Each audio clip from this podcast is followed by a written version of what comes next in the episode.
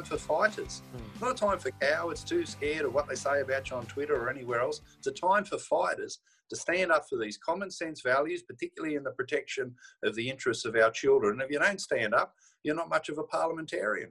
That, of course, was the indomitable Mark Latham, the leader of the One Nation Party in the New South Wales Parliament.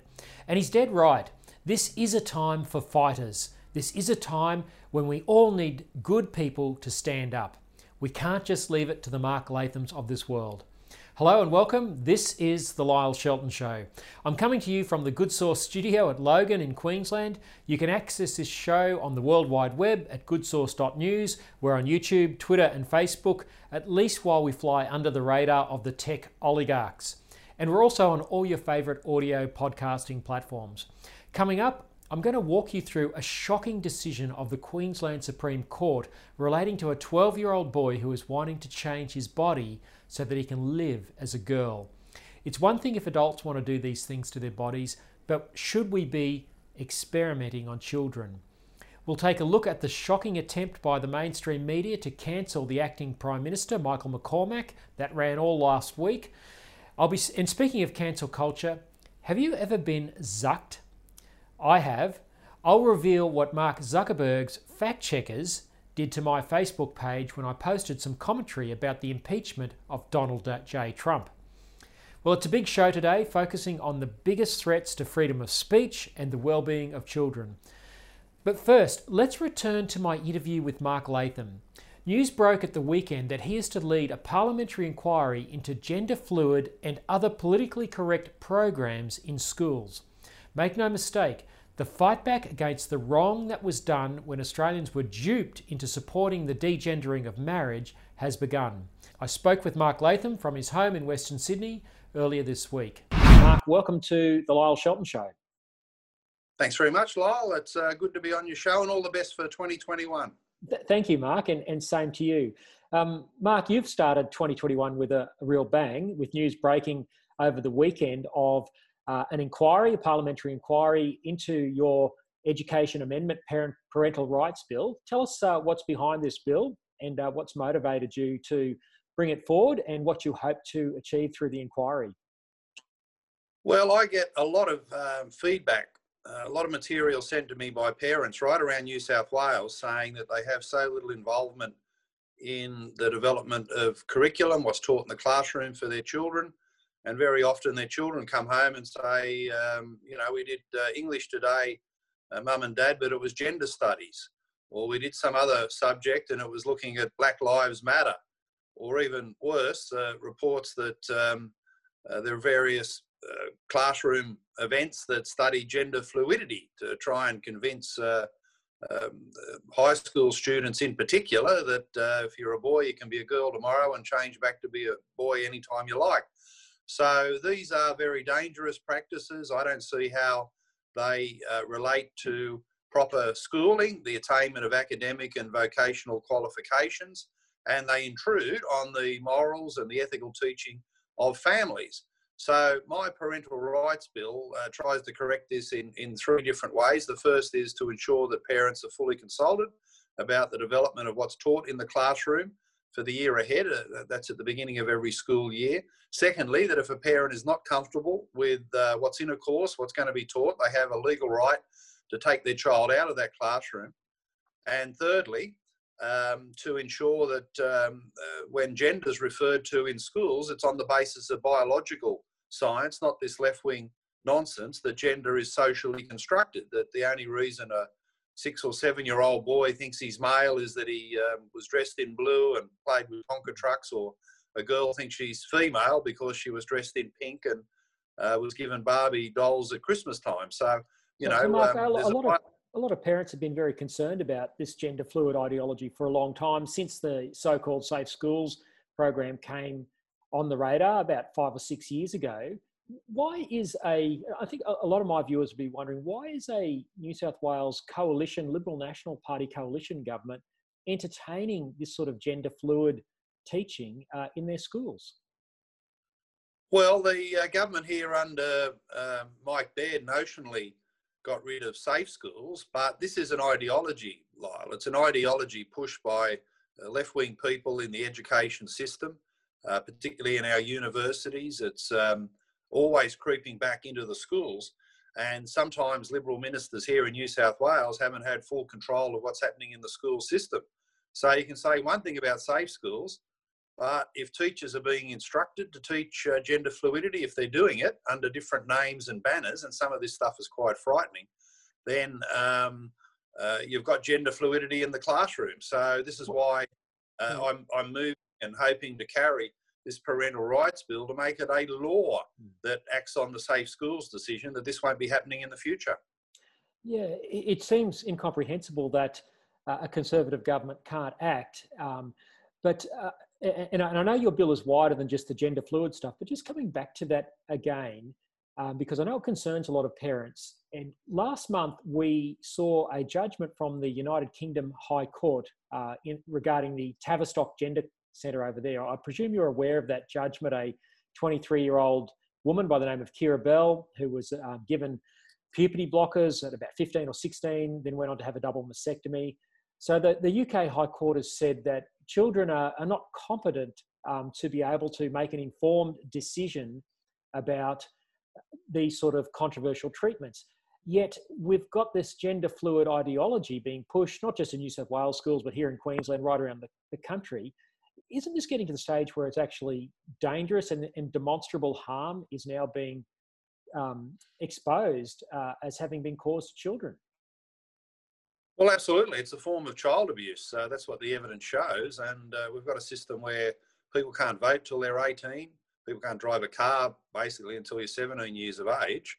But you've got um, activists advocating that uh, a child, um, they'll say as young as five or six, a child starting high school, a bit older then, uh, right through to adulthood, that those children have the right to change their gender um, regardless of the wishes of their parents. Now, this does cause enormous harm, uh, it causes confusion. Uh, there's a whole pattern of uh, the young people regretting this, wanting to change back. I mean, adolescence can be a confusing time, and it's not the occasion on which to be making a, a life changing, definitive decision about are you male or female.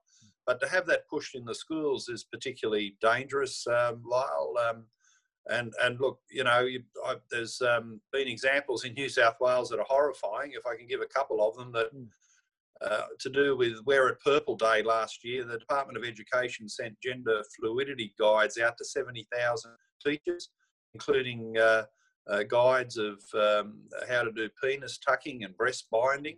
This sort of nonsense. Who's your and education the, minister down there? Who, who's the Liberal education minister? Well, Sarah, Sarah Mitchell, Sarah Mitchell, and to her credit, I raised these problems, um, and and um, particularly in the professional development area, there's um, been uh, groups that have had professional development accreditation in New South Wales that have been using um, uh, private Facebook pages and hiding material behind internet um, uh, internet pages to run courses to, mm. saying to teachers, look, here's about seven or different ways under the curriculum, the existing curriculum, that you can teach gender fluidity. And to her credit, Sarah Mitchell has uh, gotten rid of those professional development courses. So, but it's hard going, Lyle. This is a big ideology. A lot of people in the public service, a lot of people in the education bureaucracies, a lot of teachers believe in it.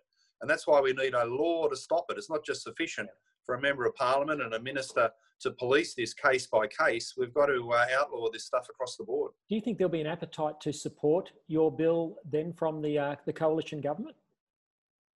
Well, you'd imagine that uh, any sensible politician would be in favour of parental rights. Uh, they'd want parents to be consulted about what's being taught in the uh, classrooms of their children for the year ahead. That they would want parents to have the right to say that if family values are not reflected in what's being taught, they can take their kids out of those classes and courses. And you'd imagine, you know, oh, we hear all this talk about follow the science, follow the science. Well, what's wrong with following the science of biology, the mm. stuff that's actually in the textbooks in schools, the biological notion that with very few exceptions, people are born either male or female. There's no evidence that gender is socially constructed. This is a postmodernist left wing ideology inflicted upon young people um, to cause damage to them. And you'd imagine a coalition government should have the common sense to say no to it. Well, let's hope they do. And obviously, your inquiry is going to help shine further light on this. I noticed in the media reports at the weekend that a group called Equality Australia was quite, um, and I'm going to use the word viciously opposing you because they accused you of trying to uh, in, um, imply that you know children with gender issues didn't exist. That almost like you had some pernicious thing against these poor children and, and wanted them not to have any help. And I note that Equality Australia is it's the rebranded um, version of the Yes campaign that ran the same-sex marriage plebiscite in 2017. This is the same people who told us there would be no indoctrination of children into radical gender ideology, that everyone's freedoms would be unaffected by the change to same-sex marriage. Yet here they are providing the main opposition to your bill um, about uh, parents' rights. Well, Equality Australia is not an evidence-based organisation. They're an historical, they're a hysterical uh, propaganda unit that um, uh, acts in a way that um, uh, you know just uh, uh, attacks people, misrepresents. The truth is, in my bill, uh, there's no loss of rights for a, a, a transgender student. in that those students who are in a school would be entitled to different services and a, and a good education as much as any other student. Yeah. What my bill tries to stop is whether it's in the counselling sessions or in a classroom or any other part of the school professional development training of teachers, they're not to be pushing upon students the notion that gender is socially constructed, that you can change it every other day if you like. This is a confusing and dangerous doctrine mm. to be pushing upon young children, and that's the thing that um, uh, that's the thing that um, I think should be outlawed. Yeah, and, and I think you know you and I called this out during the same-sex marriage campaign. We said that if you degender marriage, uh, the indoctrination of children would be a consequence, and we're seeing this writ large. Do you think the Australian people were hoodwinked when they voted in favour of same-sex marriage, thinking they were just um, supporting a, a very minimal change to help their gay friends? Well, yeah, I think a, a lot of parents in particular might have gay children, gay relatives. They thought it was an act of fairness, mm. but there's uh, you know a lot of uh, detail there and uh, a lot of consequences that are playing out over time. Uh, there certainly is a push in our society to demonise uh, religious groups, to demonise religious rights. Uh, Equality Australia, so called, as part of that.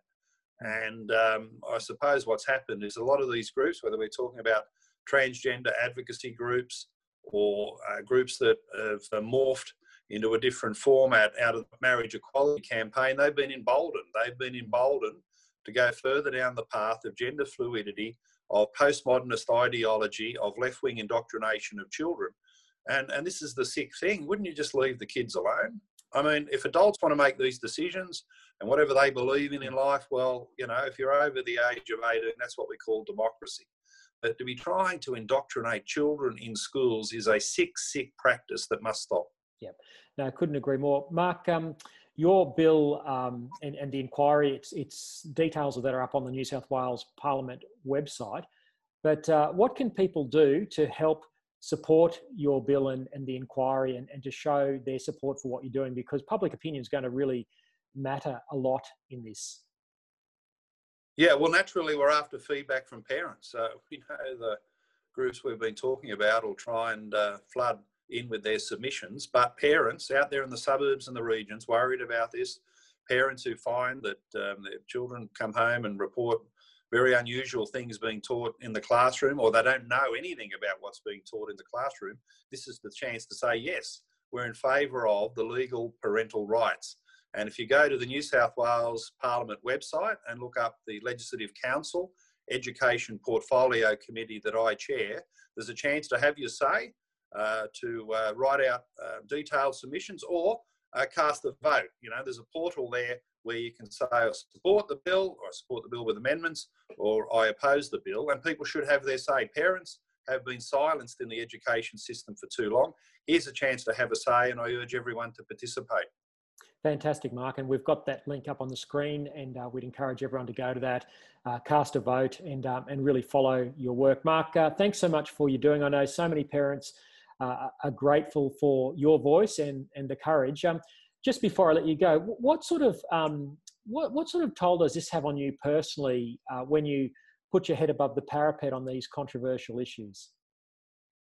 Oh well, I've got a pretty thick hide. I've been through worse politics. You know, I've been through local government, which, uh, as you know, can be uh, quite combative. I, I, I uh, was leader of a national political party and in a national election campaign, which is a very unique, uh, punishing environment. I've, I, have had everything said about me that be said, and uh, some of it I, I, find amusing. You know, on social media, the lefties have said so many times they're looking forward to my funeral that I'm starting to look forward to it. You know, it must be a wonderful event. People would be wanting to see. They talk about compassion, but there they go to what you know, wanting people to be to be dead. But they're a weird lot. There's nothing they can really say or do to me that has much of an impact. I think you know, and I, I, admire your stance on, on things you believe in as well. It's a time for fighters, mm. not a time for cowards too scared of what they say about you on Twitter or anywhere else. It's a time for fighters to stand up for these common sense values, particularly in the protection of the interests of our children. And if you don't stand up, you're not much of a parliamentarian.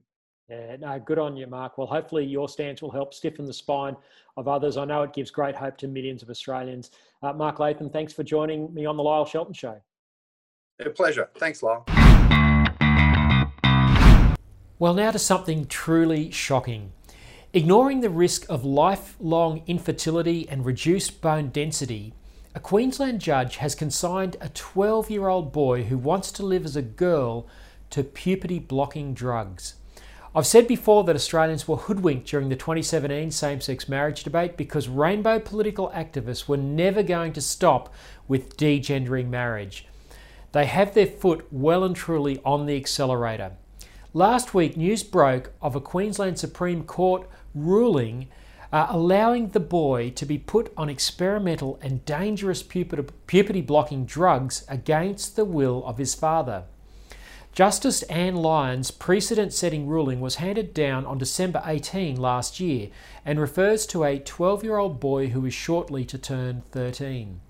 The court judgment, which you can read on my website at lyleshelton.com.au, makes no reference at all to the recent United Kingdom High Court uh, ruling uh, about the Tavistock Gender Clinic.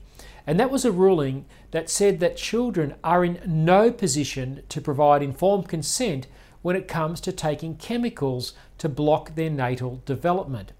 But here in Queensland, Justice Lyons' ruling was handed down more than two and a half weeks after the Tavistock decision made international headlines. One would have thought that the Queensland Supreme Court and the media covering the ruling had access to Google. Surely they must have known about the Tavistock judgment. Some intellectual curiosity could have prevented a terrible mistake but at least ensured the public was better informed. The case against London's Tavistock Gender Clinic was brought by a 23 year old woman, Keira Bell, who as a child was prescribed puberty blockers and later went on to have both healthy breasts removed. Bell, who came to bitterly regret her transition, was joined in the case by the mother of an autistic girl. The Queensland boy, referred to in Justice Lyons' judgment as A, is also autistic, a condition common to many children seeking to transition from their biological gender. Medical evidence of the harm puberty blockers uh, do was provided to the court in an affidavit from an endocrinologist referred to as Dr. C. She, Dr. C, notes that there was in fact, let me just read that. She, Dr. C, notes that there are some risks of suboptimal bone mineral accrual, which improves on sensation of treatment, and a risk of impaired fertility, as well as other side effects of low risk, uh, sorry, other side effects of risk of low blood pressure and elevated blood potassium levels. However, Dr. C's evidence, while disturbing in its detailing of potential harm, is in stark contrast to that heard by the UK High Court from British medical experts. Here's what the Daily Mail reported last week. Among the devastating statements heard by the British High Court that can now be divulged is one from Professor Christopher Gillberg, an expert in child and adolescent psychiatry, who believes prescribing drugs to delay puberty, a first step in gender treatment, is a scandal and tantamount to conducting a live experiment on vulnerable children. The Daily Mail goes on In my years as a physician, I cannot remember an issue of greater significance for the practice of medicine, Professor Gillberg said. We have left established evidence based clinical practice and are using powerful life altering medication for, vulnerable group, for a vulnerable group of adolescents and children based upon a belief. In their statements, Professor Gillberg and other leading medical experts revealed 1. Puberty halting drugs can harm a patient's brain and bone development. 2. Clinics are urging gender changing teen girls to choose sperm donors to fertilise eggs before freezing them. 3. Medics are failing to warn about the infertility risk posed by puberty blockers. 4. Children who regret treatment find themselves locked into new bodies. And 5. Internet sites persuade autistic children they are transgender when they simply have identity issues. If only the Queensland Supreme Court had heard that evidence. But here in Queensland, the Labor government of Anastasia Palaszczuk recently made it illegal for health professionals to provide any treatment or counselling which does not affirm a child in their desire to change genders. In effect, Justice Lyons had no choice but to grant the mother of child A permission to override the father's wishes and ply him with experimental and harmful puberty blockers. The judgment indicates there are issues of family dysfunction, with the father and the son not having spoken since 2017, and that the father has an interstate criminal history. Nevertheless, an alarming precedent has been set for future cases where parents might disagree, and rightly disagree, on controversial gender treatments. Harrowing evidence of self harm and mutilation in relation to the boy's genitalia was also referenced in the judgment. It's obviously a tragic case.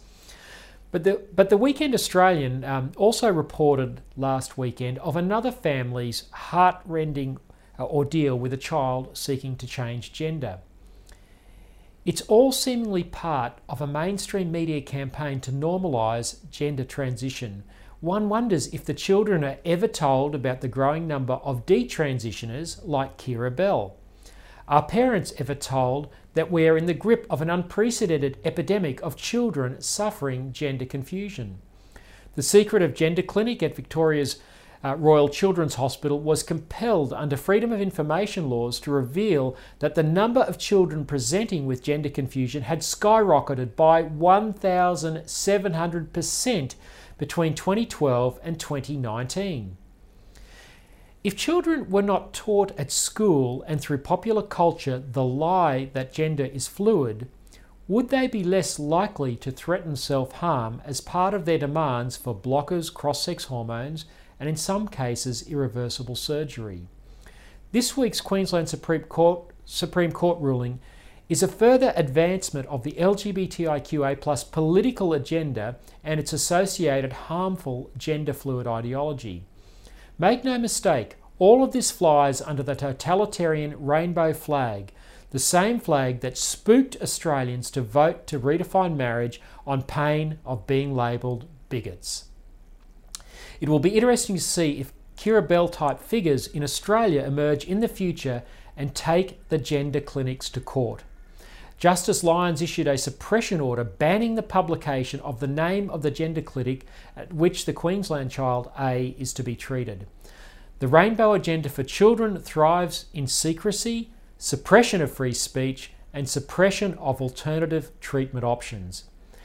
There should also be a reckoning for the politicians whose safe schools programs have enabled the gender confusion epidemic to spread amongst children like COVID 19. Only with far more devastating consequences. The cancel culture of the mainstream media is so toxic and vicious that common sense is now an endangered species. After the inexcusable violence at the US Capitol, Australian media jumped on the bandwagon and sought to demonise anyone who supported conservative politics, starting with the acting Prime Minister. Michael McCormack stuck to his guns all last week while he was filling in for Scott Morrison under immense pressure. Well done, Mick Mac. He received some welcome support from Queensland Senator Matt Canavan. I want to play you this clip from Channel 9's Today Show where Canavan gives a masterclass in standing up to woke journalists who seem incapable of critical thinking. Uh, moving on now to a disastrous 24 hours for acting Prime Minister Michael McCormack. The Nationals leader under fire after labelling unemployed Australians lounge lizards, undermining the Black Lives Matter movement, and refusing to rein in or counsel backbenchers Craig Kelly and George Christensen for spouting coronavirus conspiracies. Matt, boy oh boy, did he have a bad day. Are you comfortable with members of your team undermining health experts during a pandemic? Well, I want to start by saying I, I agree with Michael McCormack on all those things. Uh, I, I, think he had a great day because he spoke common sense. And yep, you cop, you cop criticism in this country these days uh, for speaking common sense. Uh, but it's common sense that we need people to get up off the couch, get back to work. The biggest complaint I hear from small businesses is they cannot find workers at the moment. Uh, and we need to end the uh, generous assistance and get back to work because that cannot continue. We can't keep tr- racking up a trillion dollars of debt every year. Uh, that is not sustainable. So Michael is right on that. Michael is right to condemn all types of violence and the and but to undermine the Black, Black Lives, Matter Matters, movement by saying all lives matter. Well, absolutely. The Black Lives the Black Lives Matter movement. Put aside the statement, of course, Black Lives Matter matters matter, but the Black Lives Matter movement is a completely debased organisation in the United States have been responsible for untold amounts of damage, $2 billion. 95% of the Black Lives Matter protests were peaceful. You're saying you don't see a difference well, between what played out at the BLM say, protests and a siege yep. on the Capitol building in Washington? I, I, would, I, I from uh, from early estimates, I reckon 90, 95% of those who went to the Trump rally last week were peaceful as well. That doesn't mean that they should not be criticised, like this movement, who have failed to rein in their own supporters. And violence continues in the US. The Portland Federal Courthouse this week was stormed, just like the US Capitol was, by Antifa groups. Uh, that's got to be called out, and Michael's right to do that. And do likewise, also... finally, I, I completely fine with my members of Parliament colleagues expressing different views that's okay. It's okay. We're in a democracy. But what about when that when a different time, view is a conspiracy theory that undermines the health professionals that are leading us through a pandemic in this country? Well, well, I don't think we should silence people. The worst thing you can do uh, to combat uh, conspiracy theories or wrong information is to try and silence them. Because when you do that, uh, it just feeds those those conspiracy theories. It feeds, say, people then point it and say, "Look, we were right. We're right. They're trying to silence us." And that's where I think Twitter and Facebook and social media here are making an enormous mistake uh, because this is not going to uh, silence uh, some of those fringe groups in the United States. In fact, it'll probably only build their political support if they try to, if we try to suppress them in this way. Well, you say to trust the experts. The prime minister says to trust the experts, but uh, it seems that not even some members of your own team trust the experts. Sarah, what's your take on all of that? I think it's one thing to say that you shouldn't silence people, but it's another thing to, uh, as a leader, refuse to denounce them. Now, these are nonsensical ideas that are being uh, floated by some uh, members of parliament. And I think it's incumbent on the acting prime minister to call them out for the nonsense they are. It's actually very dangerous to have that. There's, there's enough corners of the internet that are there to spread conspiracy theories and all sorts of nonsense. We can't have our elected officials, uh, you know, uh, engaging in that sort of nonsense without at least their leader saying, I, I disagree with you and countering that with facts. Mm-hmm. And I think, Matt, look, I understand that you probably, whether your personal views on, on the subject, that you don't want to condemn the acting prime minister on national TV. But I, I don't see how you could argue that he hasn't shown some really poor judgment in the last week. I mean, this ridiculous false equivalency of, of, of uh, equating Black Lives Matter with what happened at the Capitol last week is not the same. One was a violent protest contesting an, an election. It was uh, contesting the peaceful transfer of power, which is a fundamental cornerstone of a democracy. The other is about a national or global reckoning. It's about overwhelmingly, as Sylvia said, peaceful protests that have sought to uh, condone uh, or, or to, to, shine a light on police brutality, a very real issue. It, it's not made up that that is the truth of America. To, I think the two things are very separate. You've got to condemn political violence in all its forms. And that's the problem here. Black Lives Matter has been involved in politically violent action. And the fact that it hasn't been condemned widely enough over the last year, in my view, has helped in part, I say in part, lead to the events of last week because people have normalized political violence in the US over the last year. They've, they've stood in front of burning buildings and said there's mostly peaceful protests. People see that and think, well, if that's the case, if that's how we do politics now, why don't we do it as well? And we've got to condemn it all the times. And and and the Black Lives Matter movement should be condemned for their roles in, in political violence over last year, mm. as should the Trump uh, rally last week as well. We've we, seen we've seen world leaders everywhere condemning what happened in Washington last week. I don't think it's too much to ask the acting Prime Minister of Australia to do the same in unambiguous terms. He did. We are out of time. I'm sorry to both of you. We are out of time. We've got to leave it there, and we didn't even get to Michael McCormack's use of the term contentious facts, which pretty much summed up his performance yesterday uh, in my personal opinion. Matt and Sarah, we appreciate your time. It, uh, it's a reflection of where we're at as a country right now, uh, and I think that sort of summarises how people are feeling right around the world as well. Thank you both for your time this morning. Have a great day. Bravo, Matt Canavan. What is frightening is the disconnect between our media elites and reality. Have you ever been zucked? Last week, this meme was doing the rounds on Facebook. I just don't know why there are not uprisings all over the country. The Democrat Speaker of the US House of Representatives, Nancy Pelosi, is quoted as saying on the meme. The meme contains similar inflammatory quotes from Pelosi's compatriots on the political left in the US. Like many others, I shared this meme and it reached around 15,000 people on my Facebook page. The status on my post uh, with this image was, quote, Let's put next week's impeachment in context. I didn't accuse anyone of inciting violence, I simply posted a list of the quotes by leading figures of the left of politics in America. Thinking people know that the left made these comments against the backdrop of months of rioting, looting, and city burning. Well, it wasn't long before I received this notification from Facebook false information in a post shared on your page. I clicked through looking for information to try and understand why I had been censored. This is what Facebook told me, and I'll read it to you. Just bear with me. Social media posts shared after the storming of the US Capitol by followers of President Donald Trump combine images of prominent Democrats with pictures of burning buildings and quotes suggesting that the politicians previously incited unrest. But the full remarks, which the quotes came from, make clear that the Democrats were not calling for violence or vandalism. My post contained no images. It was simply a meme of quotes. There was no false information shared, it was all true. Now, the last sentence from Facebook says Democrats were not calling for violence or vandalism. But that's the point. Neither was Donald Trump. Yet the left, with the help of the tech billionaires Mark Zuckerberg and Jack Dorsey of Twitter, have colluded with the Democrats and the mainstream media to put forth one narrative Trump incites domestic terrorism. Forget the context of Trump's remarks. Forget that he told his people at the rally on January 6 to march peacefully and patriotically to the Capitol.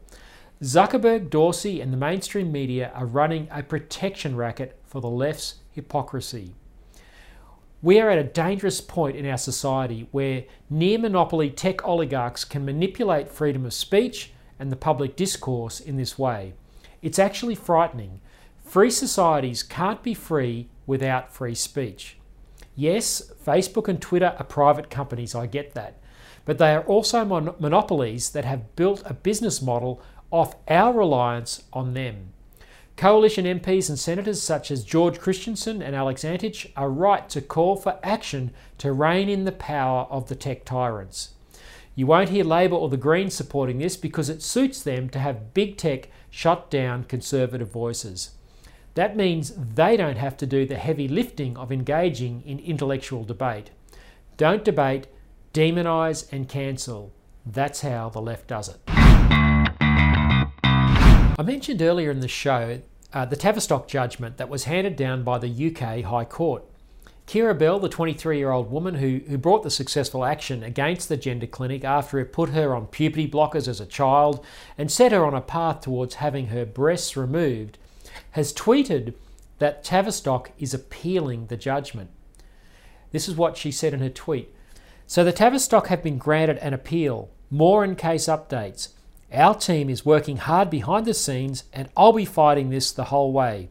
Let's not block girls' development and put them on a path of destruction. These kids deserve so much better.